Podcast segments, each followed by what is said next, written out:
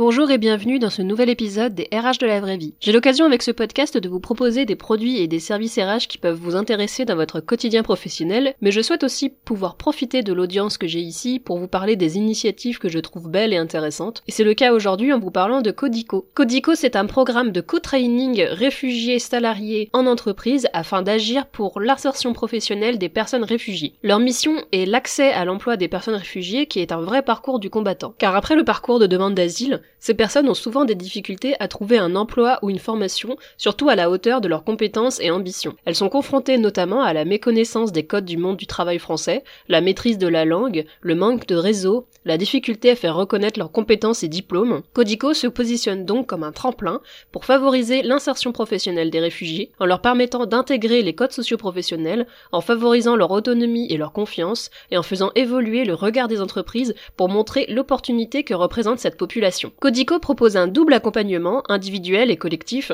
des personnes réfugiées avec un programme de 6 mois qui repose sur l'apprentissage mutuel entre deux professionnels. Un ou une réfugiée à la recherche d'un emploi et une personne en poste. Pendant ces quelques mois, des salariés d'entreprises partenaires et volontaires accompagnent ces réfugiés dans leur parcours professionnel. L'idée est d'accompagner ces personnes à structurer leur projet professionnel, à valoriser leurs compétences et à développer un réseau. Les personnes réfugiées y gagnent en autonomie et en confiance dans leur recherche d'emploi. Grâce à Codico, la moitié des participants réfugiés trouvent des opportunités professionnelles au bout des 6 mois, et dans 80% des cas, en lien avec leurs compétences. Codico est actuellement en expansion. Après un lancement en 2016 à Paris, le programme se propage de plus en plus à travers la France, à Tours, à Strasbourg, et en 2021 dans d'autres territoires. L'association cherche en effet de nouvelles entreprises partenaires, à Rennes par exemple, où je vis, et dans toute la France. Pour une entreprise partenaire, l'apport de ce programme est de pouvoir fédérer les collaborateurs et collaboratrices autour d'un projet à fort impact social, de permettre aux salariés de s'investir dans une action concrète de bénévolat, tout en développant des compétences interculturelles et d'accompagnement. Cela crée également de la cohésion en interne et peut favoriser le développement du réseau des salariés. Les entreprises via ce programme peuvent concrétiser leur engagement sociétal via une forme de mécénat des compétences, questionner leur raison d'être et s'inscrire dans des actions citoyennes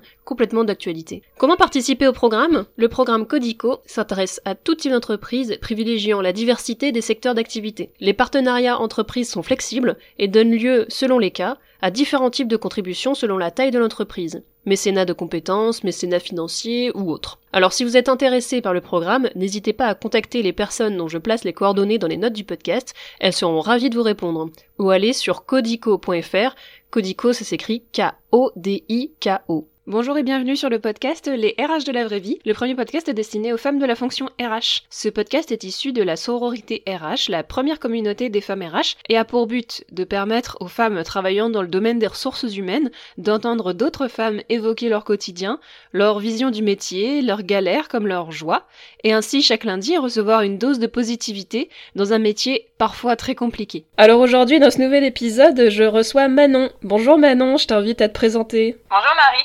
Alors merci de m'accueillir euh, aujourd'hui. Donc moi c'est Manon, j'ai 26 ans et je suis responsable développement RH dans l'industrie donc depuis euh, un peu moins de deux ans. Donc euh, avant ça j'ai fait un master en RH avec trois années d'alternance. Je suis passée sur un poste de manager pendant un an et demi et là maintenant je suis sur mon poste de développement RH. T'as un poste de manager RH ou de...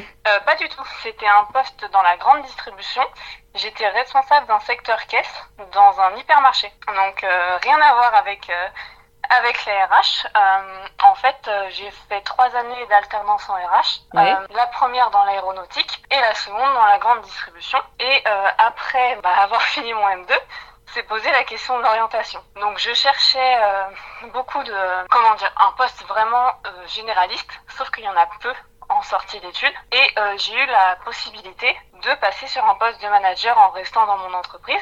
Ok, donc t'as fait trois ans d'alternance et ensuite t'es passé sur un poste qui du coup était pas RH et euh, ça t'a pas ça t'a pas dérangé de passer sur un poste qui était plus RH Alors en fait euh, j'ai eu une grosse interrogation, ça a été bah, la fin d'études, savoir vers où je partais. Euh, je cherchais un poste RH assez généraliste parce que moi j'avais fait, euh, j'avais toujours été dans un peu le développement RH, dans du RH généraliste, et je me voyais pas partir sur une fonction chargée de formation, chargée de recrutement. Enfin voilà, je, je voulais vraiment un poste généraliste, euh, mais je trouvais pas forcément. Et mon entreprise m'a proposé du coup ce poste. Donc, faut savoir qu'à l'époque j'avais 23 ans euh, à peine, non, j'en avais 22 même. Et euh, du coup, ils m'ont proposé un poste avec de management avec 120 personnes à gérer. Ah oui, Donc quand là, même. ça a été une grosse, ouais, une grosse interrogation parce que euh, je me suis dit, euh, mais est-ce que je fais pas une erreur? Est-ce que si je sors pas des RH, je vais pas avoir du mal à revenir dedans? Euh, Est-ce que je me tire pas une balle dans le pied au niveau de mon employabilité Ouais. Enfin, ça a été vraiment une grosse, grosse euh, question. Euh, surtout que bah, moi, j'avais fait ma première année dans de l'aéronautique. La, pour la deuxième et troisième année, j'étais partie en grande distribution. Et quand j'avais repris contact avec euh, l'aéronautique, savoir s'ils n'avaient pas des postes, on m'a dit, euh, euh, si tu pars, si tu restes plus de 2-3 ans dans la grande distribution, tu vas être catégorisé grande distribution, tu réussiras jamais à revenir dans l'industrie. Et enfin, moi, j'étais un petit peu effarée parce que je me disais, j'ai 22 ans, j'ai 3 ans d'expérience en alternance, et on me parle déjà de me mettre une étiquette et de me dire que si je reste dans un secteur, je pourrais jamais en sortir. Donc moi, c'était pas du tout ma vision du monde du travail. Surtout que les RH, ben, il y en a dans tous les secteurs. Donc pour moi, Mhm. c'était limite une des fonctions les plus euh, transverses d'une entreprise. Donc euh, je me suis posé beaucoup de questions. Puis à un moment, je me suis dit, bon, euh, c'est aussi sortir de ma zone de confort. 120 personnes à gérer quand on a 22 ans, c'est une opportunité énorme. Je vais énormément apprendre sur moi. Et surtout, j'avais beaucoup appris pendant bah, mes trois ans en RH que euh, bon, les managers ils disent souvent les RH sont pas pertinentes, euh, les RH euh, ne voient pas ce qu'on vit au quotidien. Enfin voilà, il y avait un peu cette, cette vision de la RH dans sa tour d'ivoire qui comprend pas les problématiques terrain, qui comprend pas ce que vivent les managers au quotidien. Et je me suis dit ok, bah ça va me servir. Ouais, tu dit, c'est le meilleur voir. moyen de, ouais, le meilleur moyen ça. de les comprendre, c'est de vivre leur quotidien, quoi. C'est ça. Je veux dire, je vais aller de l'autre côté de la barrière et je vais vivre euh, ce que vit un manager au quotidien euh, et comment aussi lui il appréhende la, la vision RH. Et puis on dit souvent que bah, le RH c'est le premier mana- le, manager pardon c'est le premier RH. Donc je me suis dit en fait c'est une opportunité euh, à saisir. Euh, et après des semaines d'interrogation, de remise en question euh, et de doute jusqu'au dernier moment. Euh, j'avais euh, un poste, euh, j'avais une proposition pour un poste de RRH, enfin HRBP junior, et ce poste de management. Et au final, j'ai fait le choix de prendre le poste de management. Oui, donc au final, ça a été d'accord. Donc oui, même on t'avait proposé un autre poste en RH et tu t'es dit, que t'avais envie de rester dans cette entreprise? C'était ça qui t'a Ah. fait, ou tu t'es, ou c'était le côté challenge de découvrir le management. le- Alors, il y avait plusieurs choses. Alors, déjà, il y avait le fait que je doutais. Et quand j'ai eu la proposition, du coup, pour le poste de, de HRBP, c'est là que je me suis dit, ah non, en fait, euh, je doutais, mais finalement, il a fallu que j'ai cette, euh, cette proposition pour me dire, non, en fait, j'ai envie d'aller tester euh, l'autre métier. Donc, c'est à ce moment-là que je me suis dit qu'en- que finalement, mon choix était déjà fait, inconsciemment, je pense. Et j'avais ma manager RRH à l'époque qui croyait beaucoup en moi, enfin, j'apprécie beaucoup et qui m'inspire beaucoup. Et elle, me, elle me poussait, donc je me suis dit, bon allez, si elle me fait confiance, je vais me faire confiance aussi et je vais prendre tout ce qu'il y a à apprendre de, de cette expérience. Mhm. Mais euh, oui, pour revenir sur ce que tu disais, c'est vrai que hum, j'ai déjà eu l'occasion d'échanger sur ce sujet-là avec des RH, le côté où euh, on a tendance à être un peu catégorisé. Moi aussi, je l'ai vécu euh, en tant que en tant que professionnel RH d'être catégorisé dans un secteur d'activité. Une fois qu'on y a bossé, c'est vrai que c'est, en tout cas de mon point de vue, c'est c'est c'est pas un truc qui est. euh, je pense pas que c'est impossible de revenir dans un secteur, mais c'est vrai que en recrutement, on a tendance, même les les recruteurs ont tendance à des fois à catégoriser les RH par secteur. Après, moi, je l'analyse plutôt que c'est parce qu'on est beaucoup de professionnels RH et que du coup, ça peut être un peu plus facile de catégoriser par secteur. Mais pour prendre mon, mon exemple, été RH dans l'industrie, j'ai toujours plus ou moins travaillé dans l'industrie. Et euh, sur euh, ma dernière recherche d'emploi, avant de me décider de- à devenir entrepreneur, les seules touches que j'avais, c'était des postes dans l'industrie. Quand je postulais dans, un autre secteur, mais c'était, j'avais aucun retour parce que euh, je connaissais pas le secteur. Et même dans les annonces euh, et dans les offres d'emploi, je RH, je lisais souvent euh, une connaissance du secteur d'activité est un plus et des fois c'était même plus qu'un plus, c'était un- une condition, euh, une condition indispensable. requis. euh, oui, voilà, une condition requise pour pouvoir postuler quoi. Alors que c'est vrai que RH, oui, il y en a partout. Euh, a priori, bon, changer de secteur, ça veut dire juste apprendre une nouvelle co- convention collective et puis ben ça, ça paraît quand même pas si compliqué de passer d'un secteur à l'autre. Mais après, bon, à voir s'il y a, y a, y a d'autres, s'il y a d'autres raisons. Moi, je l'ai vraiment analysé sur le fait que comme on est beaucoup, beaucoup, beaucoup de professionnels et que le marché est un peu saturé, ça peut être plus facile de, de catégoriser par Ouais, de secteur. faire un premier tri peut-être. Ouais. euh, Mais c'est Mm. vrai que quand t'as 22 ans, t'entends ça, ça te Ouais. met une pression de te dire Oh, si je choisis le mauvais secteur Oui. d'activité, ma carrière, elle est toute tracée. Alors oui, que oui, pas je, du je tout, en vois, fait. je vois totalement. Oui, oui. Et puis à 22 ans, c'est personne n'a envie de se dire ça, quoi. C'est pas, ça fait, ça fait vraiment le, le alors que c'est tellement pas euh, le monde du travail aujourd'hui. On sait que les gens ils changent 4 à 5 fois de métier, Euh, donc euh, ils vont changer peut-être 15 fois d'entreprise dans leur carrière. Et là, on te dit, euh, tu te dis à 22 ans, euh, ce choix que je fais aujourd'hui va me suivre pendant 40 ans. C'est ça. C'est un peu, oui, c'est un peu dur pour la tête.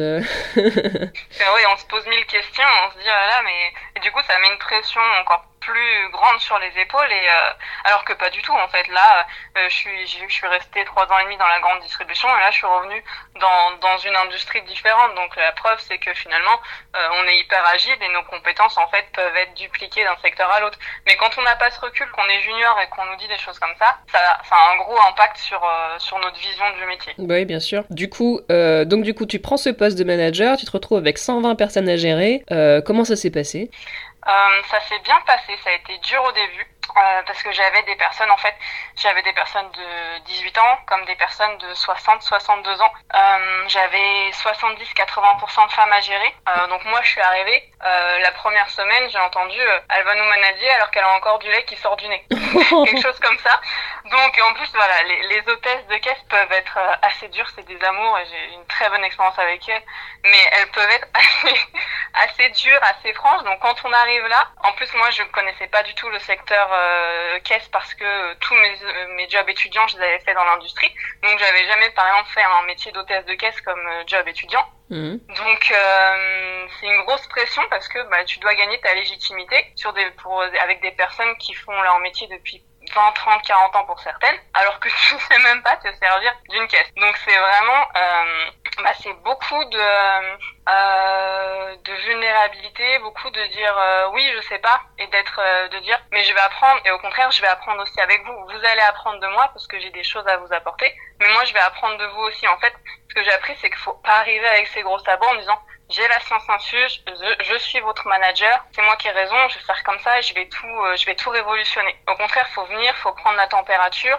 faut pas hésiter à faire preuve de, comme je disais, de vulnérabilité, de dire oui, je suis jeune, oui, euh, j'ai des choses à apprendre, mais euh, c'est pas pour autant que je vais pas être capable moi de vous apporter avec mon jeune âge. Et en fait, une fois que tu gagnes leur confiance et une fois que tu gagnes leur légitimité, euh, c'est un bonheur. Bon, elles vont te tester. Enfin moi, je me suis fait tester euh, plein de fois, de plein de façons différentes elles vont tester, elles connaissent pas, donc elles vont tester tes limites. En plus, t'es jeune, donc euh, elles vont essayer, voilà, de, de t'entourlouper parfois. Mais euh, vraiment, une fois que tu leur as montré qu'elles pouvaient te faire confiance, que euh, bah tu as, moi, j'ai développé des compétences que je pensais jamais développer. Je, peux te réparer une caisse. je pensais pas que un jour dans ma carrière j'aurais cette telle compétence, mais en fait c'est de de se mettre à leur place aussi, de dire bah voilà, je vous aide quand il y a besoin d'aide, euh, j'apprends votre métier aussi. Et le fait qu'elles voient que que tu t'investis, euh, que tu les prends pas de haut et qu'elles peuvent te faire confiance et surtout que quand tu dis quelque chose, tu le fais. Après, euh, voilà, tu gagnes leur confiance et là, tu peux travailler avec elles sur la responsabilisation, sur l'autonomie, sur le développement des compétences. Et là, ça devient vraiment intéressant. Et t'en apprends sur toi-même tous les jours parce que bah, manager des personnes, 120 personnes, donc déjà, tu connais les 120. Euh, moi, je sais que quand j'étais jeune, j'étais très, euh, moi, je suis quelqu'un de très franche et je suis très axée euh, sur les résultats. Donc, quand on me parle, j'ai besoin, voilà, que ce soit sur les objectifs, sur les résultats, qu'on me challenge comme ça. Sauf que tout le monde n'est pas comme ça. Et moi, jeune, c'était un peu, bah, si moi je pense comme ça, tout le monde doit un peu penser comme ça. Sauf que non, il y a des personnes qui sont vraiment plus sur l'empathie, il y a des personnes euh, qui ont des leviers de motivation différents de toi, il y a des personnes qui ont des contraintes différentes de toi. Et quand tu apprends tout ça sur l'humain, bah, en fait, c'est une leçon incroyable et euh, et t'apprends sur toi en apprenant sur les autres. Et après, bah, ton management avec les 120 personnes, c'est un management individualisé et c'est pas le même d'une personne à l'autre. Donc ça, c'était hyper important pour moi de, de l'apprendre. Ouais. Et t'avais toujours euh, des missions qui se rapprochaient des ressources humaines ou plus du tout? Alors j'avais, alors comme j'étais RH euh, avant, euh, ils m'avaient donné des missions, donc par exemple euh, sur le recrutement. Donc déjà moi je gérais ma population en entier et je gérais mon service en entier, donc que ce soit euh, la fixation d'objectifs, que ce soit tous les entretiens euh, à réaliser, les recrutements à faire, euh, les formations, donc les plans de formation à créer. Euh, j'avais fait différents projets dans mon ancienne, dans mon ancien hypermarché RH, donc ils ont aussi capitalisé là-dessus, donc j'étais sur des projets plus transverses RH, donc j'en avais un peu, mais j'avais vraiment du coup le côté RH manager, le RH de terrain en fait. Oui, ouais, surtout avec autant de gens quoi. C'est ça qui m'a qui m'a surprise dans, ta, dans, ce que tu, de ce que tu expliques, c'est savoir autant de personnes. C'est vrai que manager 120 euh, personnes, ça fait vraiment une grosse équipe, sachant qu'en plus, t'es pas un manager de formation, t'es RH. Euh, ouais, vraiment, vraiment un beau, un gros, gros challenge euh, que as, auquel tu as fait face. Et donc, tu as fait ce, ce tu as tenu ce poste-là pendant trois ans, c'est ça que tu disais tout à l'heure? Pendant un an et demi. En fait, j'ai fait deux ans euh, en développement RH en alternance et après, je suis passée un an et demi sur le poste de manager. D'accord, un an et demi. Et ensuite, qu'est-ce qui, qui a fait que t'en as eu marre ou tu as eu une autre opportunité? Alors, j'avais un peu fait le tour du métier dans le sens où euh, c'est quand même un métier qui est assez chronophage. Alors, à part le management qui, euh, qui change tous les jours, c'est un métier où, euh, qui est très routinier, où tous les matins, euh, tu dois faire tes objectifs, toutes les semaines, tu as le planning de 120 personnes à faire. Enfin voilà, c'est très très routinier. Et moi, j'ai toujours besoin de nouveautés et de challenges. Et en fait, bah, je le, mon poste, du coup, je le connaissais, je le faisais, je le faisais bien, et donc du coup, j'étais trop dans ma zone de confort. Et là, je me suis dit, oh, je commence à m'ennuyer, il faut que je trouve quelque chose. Et puis les RH me manquaient. Et je trouvais que j'avais euh, appris les leçons que j'avais à apprendre euh, du management de terrain. Euh, je comprenais, je comprenais mieux les problématiques RH que pouvaient rencontrer les managers. Et je me suis dit bon bah là, je j'ai envie de retourner dans, dans les RH, ça, ça me manque. Donc, euh, donc j'ai commencé à chercher et euh, j'ai trouvé ce poste du coup de responsable développement RH. Et ça leur a pas posé de problème euh, que tu sois manager et plus RH depuis un an et demi? Alors en fait, c'est ce qui a fait la différence. C'était un poste, alors j'ai un peu postulé au culot. Honnêtement, quand j'ai postulé, je ne pensais pas du tout être prise. Ils demandaient une expérience d'une dizaine d'années. En fait, ils cherchaient une responsable développement RH senior. moi, j'ai postulé, du coup, j'avais 24 ans. Donc je me suis dit, bon, allons-y. Là, j'avais eu un vrai coup de cœur pour la pour la fiche de poste qui, euh, grosso modo, disait euh, on a tout à créer en RH. c'était un petit peu ça. c'était une création de poste. Euh, c'était pas une création de poste, mais en fait, c'est une une entreprise, du coup, une ancienne entreprise familiale qui a été rachetée par un un gros groupe industriel et qui du coup est devenue une entreprise mondiale avec des euh, milliers de personnes. Donc en fait, eux, en 3-4 ans, euh, leur, leur euh, effectif a doublé. Donc finalement, ils sont mis à jour bah, sur un peu les pans des RH obligatoires, sur la paye, sur l'administration du personnel, etc. Mais tous les sujets de développement RH, ils n'avaient pas eu le temps de les mettre en place parce que c'était clairement pas la priorité. Et maintenant, du coup, ils souhaitaient un peu voilà avoir cette vision RH plus mature et commencer le développement, la stratégie RH. Mhm. Donc c'est pour ça qu'il y avait vraiment tout à faire. Enfin, et, euh, et j'ai postulé. Je me suis dit bon, on verra, on ne sait, on sait jamais. Et euh, bah, j'ai été prise pour un premier entretien.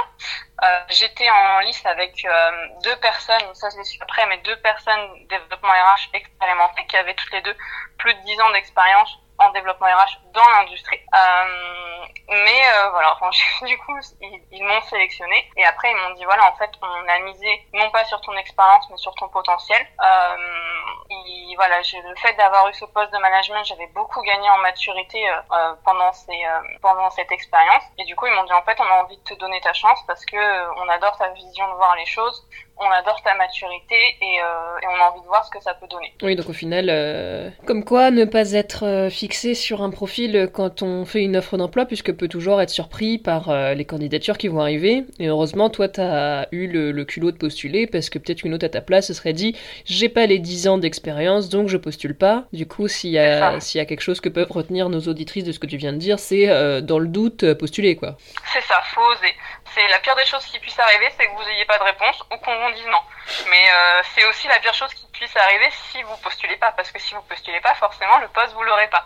Donc au pire, on vous dit non et bah vous continuez, vous avancez et si c'est possible, demandez un feedback. Pourquoi c'est euh, toujours quelque chose à apprendre. Euh, et voilà, on, continue d'avancer jusqu'au poste où ce sera oui.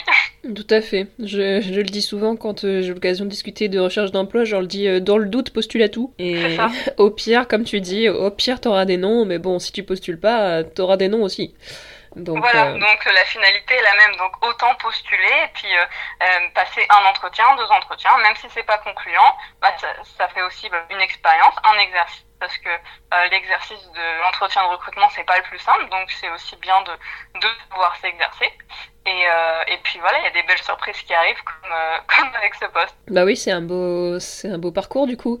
Et euh, donc, ce serait quelque chose que tu que tu conseillerais à, à une, enfin, est-ce que c'est quelque chose que tu conseillerais pour un profil RH de passer justement par cette case management, comme toi tu l'as, comme toi tu l'as fait? Tu as aujourd'hui, ça te sert dans ton poste actuel d'avoir d'être passé par cette case manager auparavant? Oui, alors ça me sert beaucoup parce que bah, je suis encore sur un poste de management puisque j'ai deux personnes dans mon équipe, euh, bientôt trois. Euh, donc euh, ça, ça continue de me servir, même si c'est pas du tout le même management parce que je suis passée d'un management un peu quantitatif à un management qualitatif puisque bah, avec deux personnes on a beaucoup oui, de 120 à 2 voilà, de les accompagner, de les développer, les responsabiliser. Donc ça change vraiment. Et même si je connaissais les 120 personnes, on peut pas avoir le même accompagnement pour les 120. Enfin, la journée ne fait que 24 heures. Donc, euh, donc ça me sert. Et puis je pense que ça sert aussi pour tout ce qui est ouverture d'esprit, pour ce qui est compréhension de l'humain, gestion des conflits, euh, le fait de comprendre, d'arriver à à comprendre que la communication est différente selon chaque personne. Enfin, je pense que ça donne beaucoup de, de soft skills qui, sont super intéressantes et qui peuvent être euh, appliquées dans, dans les métiers RH comme, comme autres. Et puis ça donne aussi, comme disait, le point de vue euh, du manager euh, qui est intéressant après parce que quand on va parler avec des managers, on est peut-être un peu plus pertinent parce qu'on sait ce qu'ils ont vécu. Euh, mais après, euh,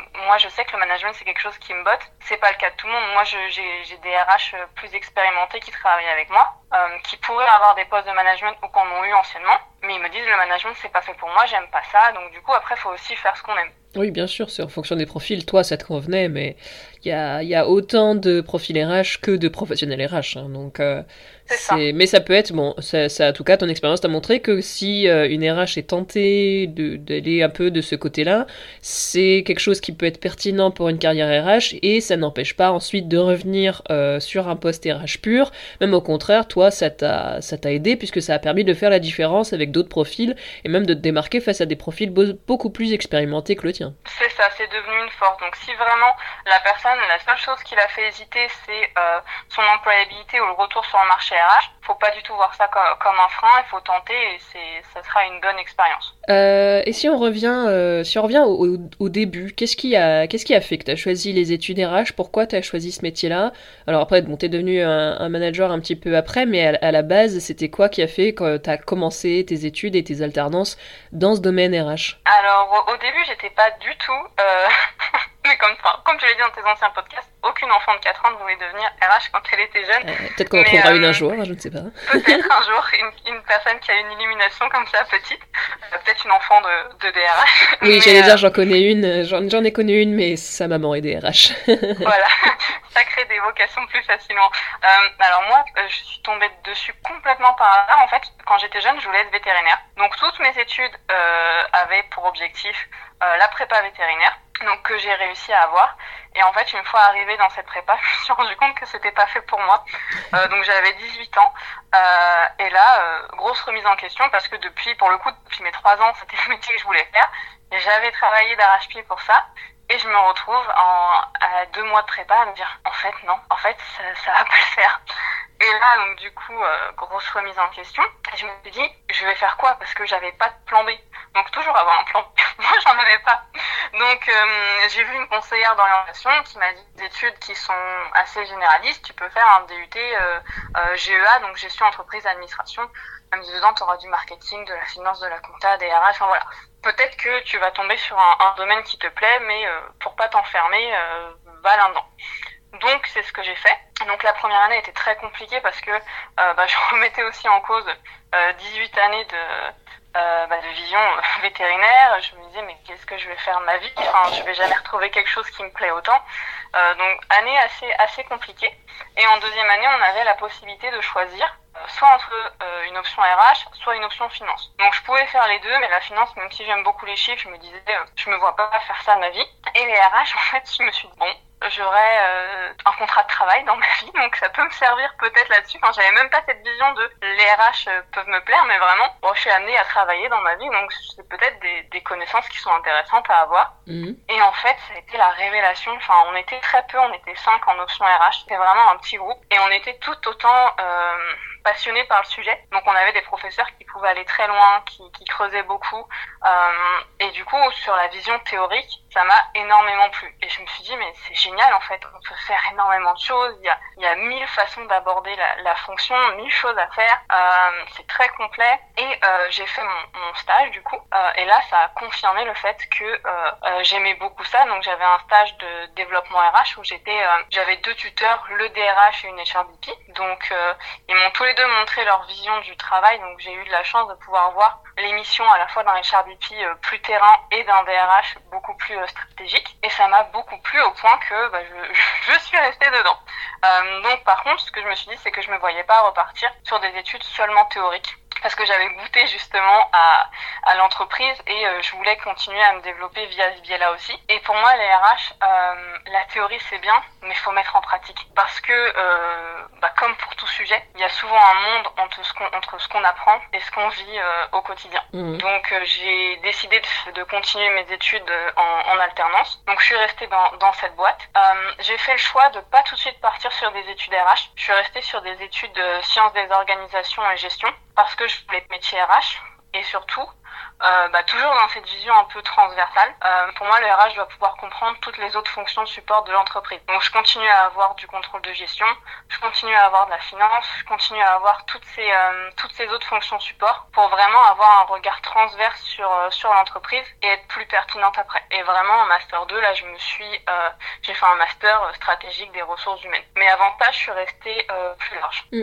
On a un peu le même parcours. on a un petit peu le même parcours études. Tout cas, sur cette partie, euh, faire euh, une des premières années très généraliste et ensuite se spécialiser en RH. C'est vrai que ça m'a pas mal servi aussi d'avoir eu euh, cette.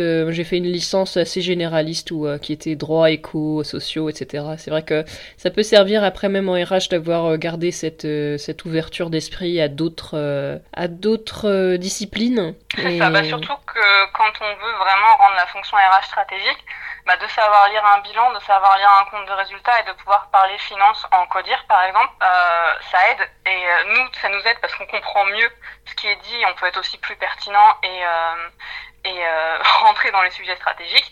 Et puis d'un point de vue les autres, bon bah ils comprennent que bah, on comprend aussi les problématiques business et qu'on est un peu moins euh, décalé par rapport à eux. C'est vrai, c'est tout à tout à fait raison. Euh, après ça ça dépend vraiment de la position euh, que veut prendre la professionnelle RH dans son entreprise, mais toi j'ai l'impression que c'est, enfin tu tu donnes l'impression du coup d'avoir euh, de l'ambition et de vouloir euh, vraiment avoir une posture assez assez stratégique et assez importante dans les boîtes que tu traverses, puisque bah j'imagine que euh, avoir été euh, manager d'autant de personnes, ça te donnait peut-être une position qui était assez, euh, assez stratégique dans un certain sens. Et c'est comment tu, c'est quoi la place que tu as aujourd'hui dans ton entreprise actuelle par rapport à ton poste et par rapport au reste du service RH Comment tu te, positionnes Tu as l'impression d'avoir une position stratégique? T'aimerais qu'elle le soit plus? Euh, Comment tu, c'est quoi ta place là aujourd'hui euh, dans l'entreprise dans laquelle tu es? Euh, Alors aujourd'hui, je suis N-1 de Codir. Mon manager, c'est le DRH France. Donc moi, je fais partie, je fais pas partie du Codir, mais je fais partie du comité de pilotage RH. donc moi, ma, ma position, elle me convient aujourd'hui dans ce comité de pilotage. Euh, il y a le DRH adjoint, la responsable relations sociales, euh, la, et la responsable QHSE euh, et services généraux, parce que les services généraux sont rattachés au RH. Euh, donc non, moi c'est une position qui me va, parce qu'on peut vraiment travailler sur des sur des sujets stratégiques. L'entreprise, euh, il y a 1000 collaborateurs en France, donc on a un siège européen en Suède, mais en France on a 1000 collaborateurs. Donc ça permet de pouvoir être intégré à des sujets stratégiques et voilà de pouvoir même échanger avec le CODIR. Enfin voilà, il y a, y a moins cette notion hiérarchie peut y avoir dans des boîtes à 20, 30, 40 000 personnes, où là tout est beaucoup plus euh, structuré euh, et beaucoup plus euh, en silo peut-être, dû bah, au fait du nombre important de personnes. Donc aujourd'hui, ça me permet vraiment bah, de pouvoir échanger avec différentes personnes et de pouvoir bah, apporter aussi à l'entreprise, à mon niveau. Mhm. Et tu as, as, l'ambition pour plus tard de passer, de passer DRH ou comment tu vois Comment tu, tu penses rester sur ce type de poste encore, encore un moment ou tu as, des envies pour les prochaines années? Comment tu, comment tu vois ta future carrière? Alors ça c'est la question à un million d'euros. euh, Aujourd'hui le poste que j'aime me va parce que j'apprends tous les jours et comme je disais euh, il y a énormément de choses à développer. Euh, moi pour la petite histoire je suis arrivée, on m'a dit ok donc pendant un mois tu dois refondre la formation, créer un parcours de formation, tu as deux SIRH à mettre en place. Ah, et au fait, sur les deux personnes euh, qui sont dans ton équipe, les deux partent, donc il va falloir recruter deux personnes. Eh ben, eh ben bon courage. Hein. voilà, et on m'a dit, bon courage. Et euh, j'ai pas trop, trop le temps de te former, donc euh, tu m'as dit que t'aimais l'autonomie et que t'aimais apprendre par toi-même. Vas-y ma grande, c'était un petit peu ça. Donc moi je l'ai pris de façon très positive parce que bah, j'ai vu une occasion euh, bah, d'apprendre et de sortir de ma zone de confort et j'avais peur mais c'était une bonne peur hein. oui bah, heureusement que heureusement que tu l'as pris de manière positive parce que c'est aussi un peu te lâcher dans la nature sans, sans accompagnement au niveau je me dis j'entends ça je dis niveau management c'est quand même pas top hein, de recruter quelqu'un et de la lâcher comme ça surtout que tu retourner sur un poste RH que tu avais quitté euh, quelques temps auparavant, donc il fallait aussi que tu te réappré que tu réapprivoises ton ancien métier avec autant de challenges d'un coup. Bon, euh, c'est certainement aussi pour ça du coup qu'ils t'ont recruté parce qu'ils ont vu euh, ce côté euh, énorme challenge que tu avais pris en devenant manager de 120 personnes en passant d'un métier RH vers un métier management. du coup, gros gros challenge, ils se sont dit bon enfin je, je dis ça comme ça, c'est pas forcément ça mais peut-être qu'ils se sont dit bon bah elle est habituée aux énormes challenges comme le poste qu'elle va prendre ici, il est assez complexe. Ça devrait le faire, elle devrait pouvoir euh, gérer. Euh, c'est ça, ouais, je pense que, que c'est un peu ça. Alors après, j'ai eu la chance d'avoir euh, des collègues plus expérimentés que moi et sur lesquels je m'appuyais aussi. c'est vrai qu'on a une, une, très forte cohésion au sein de, de notre service RH et notamment bah, l'adjoint des RH. J'ai beaucoup compté sur lui, rien que pour connaître la, la, la, structure, connaître la culture de l'entreprise. Voilà, il était, il était présent pour moi et donc du coup ça, ça s'est bien passé. Après j'avais aussi une pression énorme parce que euh, bah, je savais qu'on m'avait choisi par rapport à des profils seniors. On m'avait dit texto, on a choisi ton potentiel plutôt que l'expérience parce qu'on voit des choses en toi. Et donc euh, bah, je pense que je me la suis moi-même, mais je me suis mis une pression monstre à me dire mais faut que tu fasses tes preuves, faut que tu leur montres qu'ils ont fait le bon choix, faut que, faut que tu leur montres qu'ils ne sont pas trompés et qu'ils ont eu raison de croire en toi. Et donc du coup, je me suis mis une pression énorme et, euh, et voilà, j'avais 14 objectifs pour l'année et je me suis dit mais il va que je les réussisse tous parce que euh, sinon ils vont regretter leur choix, ils vont regretter m'avoir pris. Enfin, je me suis mis une, une, une pression hein je me suis dit mais si j'y arrive pas euh, ils vont dire qu'ils ont qu'ils ont fait une erreur et tout. Donc euh, c'était vraiment une grosse pression que je me suis mis sur euh, la première année de mon poste. Euh, et euh, bon finalement ça se passe très bien. On a rempli tous nos objectifs et aujourd'hui le développement RH est, est reconnu dans, dans l'entreprise et on n'a plus nos preuves à faire. Mais ça a été vraiment un long chemin. C'est un jour et moi je m'en rendais pas compte c'est un jour on m'a dit mais Manon souffle. Regarde comment était le service quand t'es arrivé regarde tout ce que toi et ton équipe vous avez fait aujourd'hui, t'as plus besoin de faire tes preuves. Et là, à ce moment-là, je me suis dit, ok, relâche la pression en fait, arrête de te mettre une pression monstre parce que, à part te faire des nœuds au cerveau, euh, ça me dire, ok, j'ai plus rien à prouver aux autres, mais j'ai surtout plus rien à prouver à moi-même. Et euh, ouais, on a misé sur moi parce que j'étais jeune, mais aujourd'hui, je pense qu'ils ont fait le bon choix et que j'ai fait aussi le bon choix en, en changeant d'entreprise. Donc, euh, continue de mener tes projets, mais euh, voilà, respire. et, et, du coup, ouais, avec ton équilibre perso, t'arrives à peu près à gérer? T'as pas eu le, parce que c'est, enfin, on sait que le, burn-out menace énormément les RH. T'arrivais à garder un, équilibre un peu quand même avec bien-être euh, mental, si je puis dire ça comme ça Alors au début, ça a été compliqué, euh, surtout qu'en fait, j'ai déménagé pour cette entreprise, j'ai changé complètement de département. Donc en fait, quand je suis arrivée, euh, j'étais toute seule, euh, je connaissais personne dans, dans, dans la région. Euh, j'avais fait le choix de prendre un appartement juste à côté de l'entreprise parce que je connaissais pas le coin. Donc j'étais vraiment à 15 minutes à pied de l'entreprise. On pouvait pas faire plus proche, je pense, ah à part dormir dans l'entreprise. je pouvais pas être plus proche. Ah, t'as pas envisagé de dormir dans ton bureau? Ah, je leur ai demandé, ils ont refusé. Mais du coup, euh, c'est vrai que l'équilibre vie pro vie perso était compliqué parce qu'on se dit, bah, je suis à côté, j'ai plus de trajet, donc je peux rester un peu plus tard. Voilà, on ajoute à ça le fait que je voulais vraiment vraiment faire mes preuves et que bah, le développement RH était vraiment à l'abandon quand je suis arrivée, euh, la première année, ouais, c'était assez compliqué de trouver un équilibre vie pro, vie perso.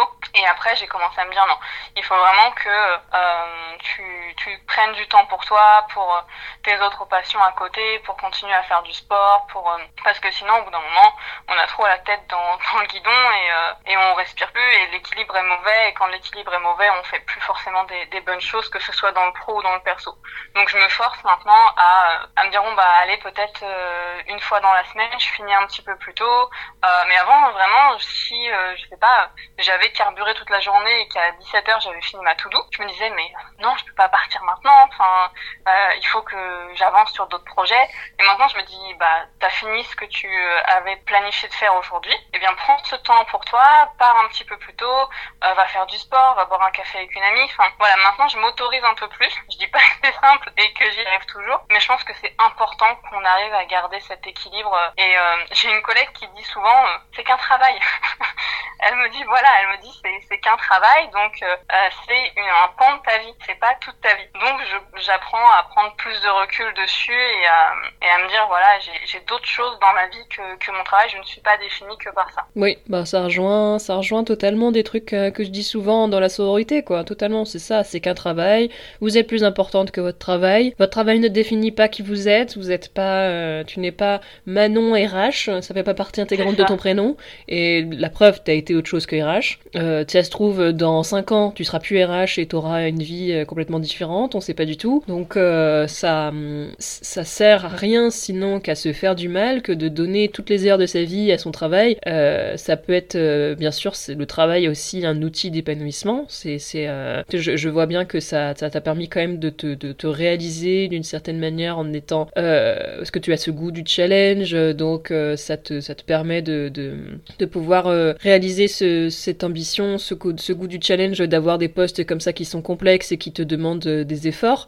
Mais en effet, tu, fais bien aussi de, réaliser que si tu donnes toute ta vie à ton entreprise et à ton travail, au bout d'un moment, euh, ça peut pas, ça, peut durer quelques années, mais c'est, c'est, jamais, éternel et c'est comme ça que les gens arrivent, au burn-out. Hein. On a souvent cette, image des gens qui, sont en burn-out. les gens qui sont en burn-out ont tendance à culpabiliser en se disant que c'est parce qu'ils n'ont pas fait assez, que surtout les femmes qui vont se dire bah c'est parce que j'ai pas été assez efficace, c'est parce que j'en ai pas fait assez. Alors qu'au contraire, les gens qui sont en burn-out, c'est au contraire les gens qui en ont tellement fait, qui ont tellement voulu prouver leur valeur et qui ont tellement voulu donner à l'entreprise bah, qu'elles ont pété un plomb. C'est ça, c'est tout à fait ça, je te rejoins. Et euh, en fait, j'avais, euh, euh, bah, pendant mon métier de manager, à un moment, j'ai été voir mon médecin pour un sujet complètement autre et il prend ma tension, il se rend compte que j'ai 19 de tension. Il me dit, mais c'est pas possible. Euh, et il me dit, vous êtes stressé dans votre travail? Je dis, bah, c'est un travail stressant.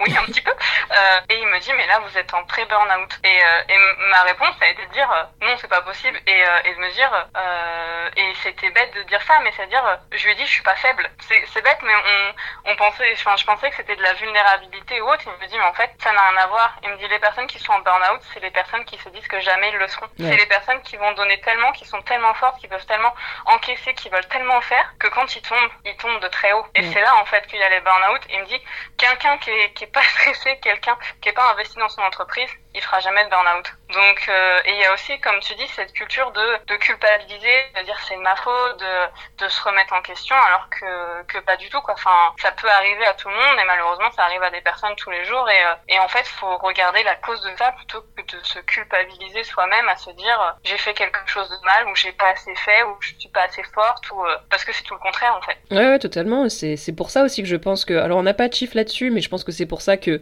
il y a autant de burn-out chez les populations RH, euh, puisque c'est un métier où c'est souvent des professionnels qui s'investissent énormément dans leur poste et dans leur entreprise, et du coup qui vont être, euh, qui vont être comme toi, un peu dans ce déni de se dire, euh, bah non, non, moi ça peut pas, ça peut ça peut pas m'arriver parce que, oui, comme tu dis, je suis pas faible, le, burn-out c'est pour les faibles, mais c'est tous ces, ces, clichés qui sont véhiculés autour du burn-out et qui aident personne en fait, parce que il est vraiment temps de, de reconnaître que le burn-out, au contraire, ça touche les gens qui sont les plus investis et c'est justement ceux qui sont tellement investis qu'ils voient pas. Euh, à chaque fois que moi j'ai vu quelqu'un euh, faire un burn-out, c'était ça, la même pente là le déni le déni euh, l'arrêt maladie pour une autre euh, pour une autre raison puis au final le, craquage et euh, l'impossibilité totale de retourner travailler et de devoir se retrouver des mois au lit parce que parce que l'élastique était tellement tendu qu'il a fini par péter et, et, il a fait beaucoup de dégâts alors que ça aurait été pris un peu plus en amont et la personne aurait eu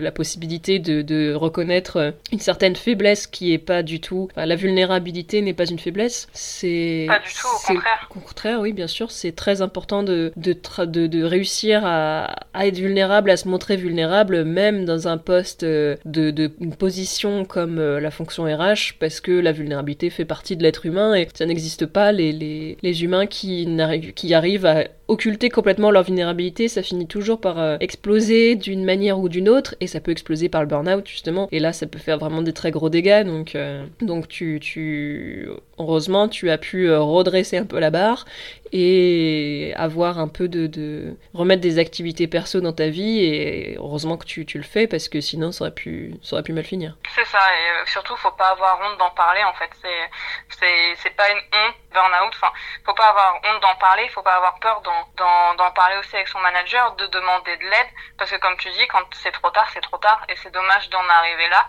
alors que si euh, il y avait eu cette culture justement de, de parler et de, de rendre normal le, le burn-out comme quelque chose qui peut arriver, je pense qu'on en éviterait beaucoup. Totalement. Euh, pour parler, euh, peut-être pour euh, aborder les dernières questions de notre conversation, pour passer sur un autre sujet, comment t'as connu la sororité RH et pourquoi celle-ci t'avait intéressée quand t'étais tombée sur cette sur ce projet? Alors moi j'ai connu ça d'une collègue parce qu'on se on se partage souvent des articles, des podcasts et tout qu'on trouve intéressant et elle m'a envoyé mon tout premier podcast il y a quelques semaines en me disant oh, je viens de tomber là-dessus c'est génial écoute ça redonne sa place aux, femmes, ça peut t'intéresser.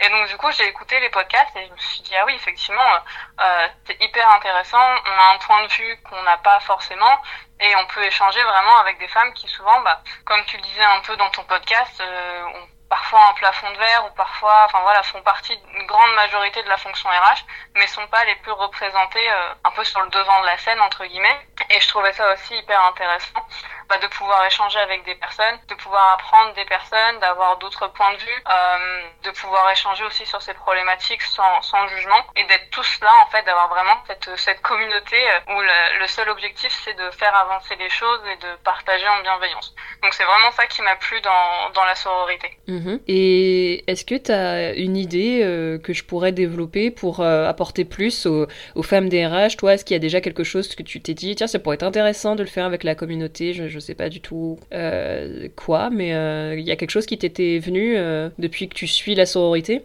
Alors moi je me suis dit, après avec le contexte c'est un peu particulier, mais c'est vrai que je me suis dit, par exemple des after-work ou des, je sais pas, des des petits déjeuners thématiques ou des choses comme ça. On peut vraiment échanger sur une euh, sur une thématique. On peut y avoir du partage, euh, que ce soit euh, formel ou même informel. Voilà, qu'on crée encore plus de liens et que on découvre les personnes sous une autre avec une autre qu'on a aujourd'hui où les personnes sont présentes quand on a une question à poser autre. Mais voilà, aller plus loin encore dans cette dans cet esprit de sororité. Donc en ce moment, c'est un peu difficile de faire des événements physiques, mais peut-être pas des événements bah, de manière digitale digital ou euh, des tables rondes ou des choses comme ça, euh, des petits afterworks digitaux, euh, ça peut, ça peut être une idée. Mmh, oui, oui, bah après, oui, bien sûr, c'est des idées que je veux développer, des rencontres physiques. Bah après, oui, il y a le, y plusieurs, y a plusieurs difficultés. Il y a la difficulté, oui, que bah on est en contexte de confinement, donc là, ce n'est pas possible. Il y a aussi le fait que la communauté internationale, donc réussir à trouver un endroit physique avec le plus de RH, c'est quelque chose sur lequel j'avais déjà réfléchi et que j'avais déjà remarqué la, difficulté du sujet, mais euh, c'est à, à retenter quand on pourra, euh, bah, quand on pourra se voir en physique en fait hein, déjà. Et, euh, et des événements digitaux, euh, oui, bah après il y a, y a, des tests qui sont en cours, donc euh, il y a, y, a, des choses qui vont, qui vont arriver bientôt. Je suis en train de, de, faire différents tests et de voir un petit peu comment ça peut se formaliser pour apporter le plus possible au famérage. Donc,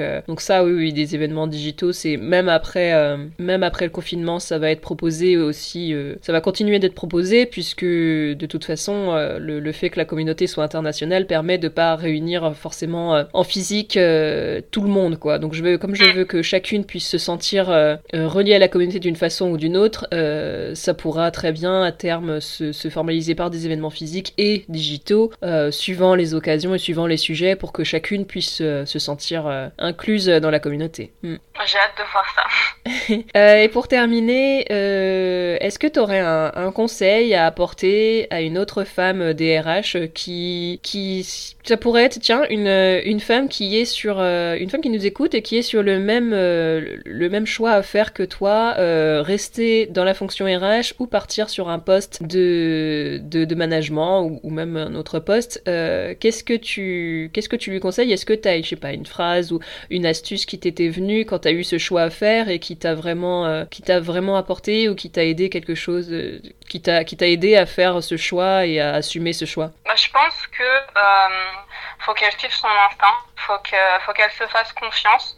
Euh, et surtout, faut pas qu'elle se dise euh, mon choix est inévitable et c'est A ou B et euh, je pourrais pas faire l'un ou l'autre. Euh, faut se dire que tout est possible dans la vie, c'est pas une ligne droite, il y a des boucles, il y a des retours en arrière, y a...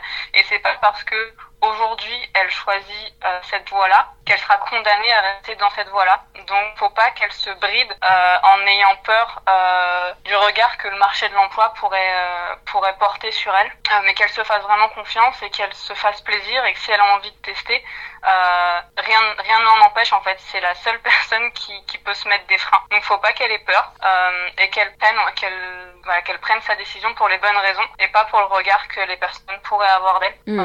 voilà, et qu'elle ait pas peur aussi de, de se dire qu'elle fasse une erreur parce qu'il n'y a pas d'erreur en fait.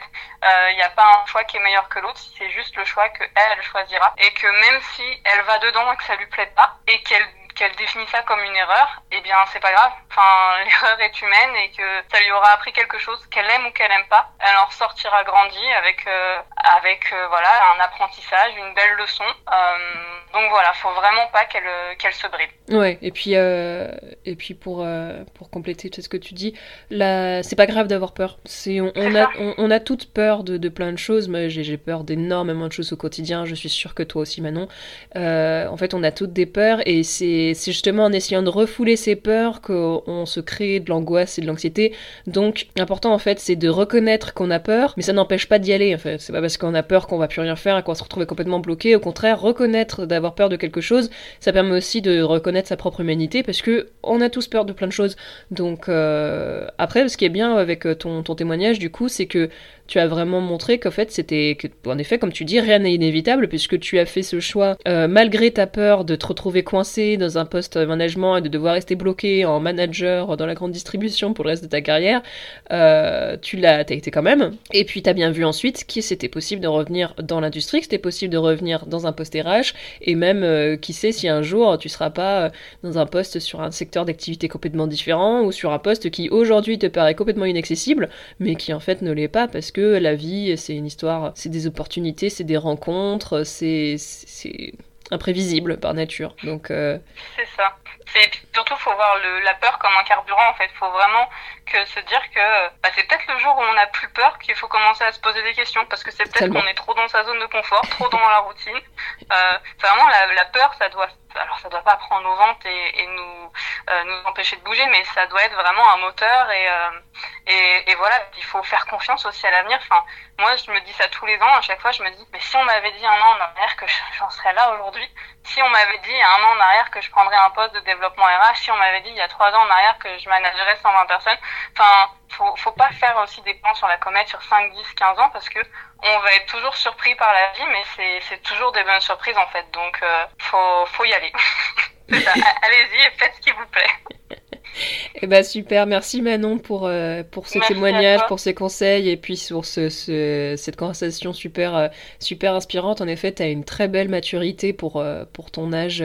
après, on a à peu près le même âge, mais, mais c'est vrai qu'on me le dit aussi. Donc, je pense que, en tout cas, ouais, très belle maturité pour tes 26 ans. Et bah, je te souhaite vraiment bonne continuation dans ce poste que tu occupes aujourd'hui et qui a l'air de te challenger et vraiment de t'apporter beaucoup au quotidien. Et puis, bon, je te souhaite aussi de réussir à, à trouver, à garder un équilibre entre ta vie perso et ta vie pro, parce que comme tu l'as dit, euh, ce n'est qu'un travail. Et, et puis, et puis voilà, vraiment, bonne continuation, euh, Manon. Merci, puis merci à toi Marie pour, euh, pour ce podcast et pour m'avoir accueilli aujourd'hui. Et voilà, c'était l'épisode avec Manon. J'espère qu'il vous a plu. Et moi, je vous dis à la semaine prochaine pour une nouvelle conversation avec une RH de la vraie vie. À bientôt les RH.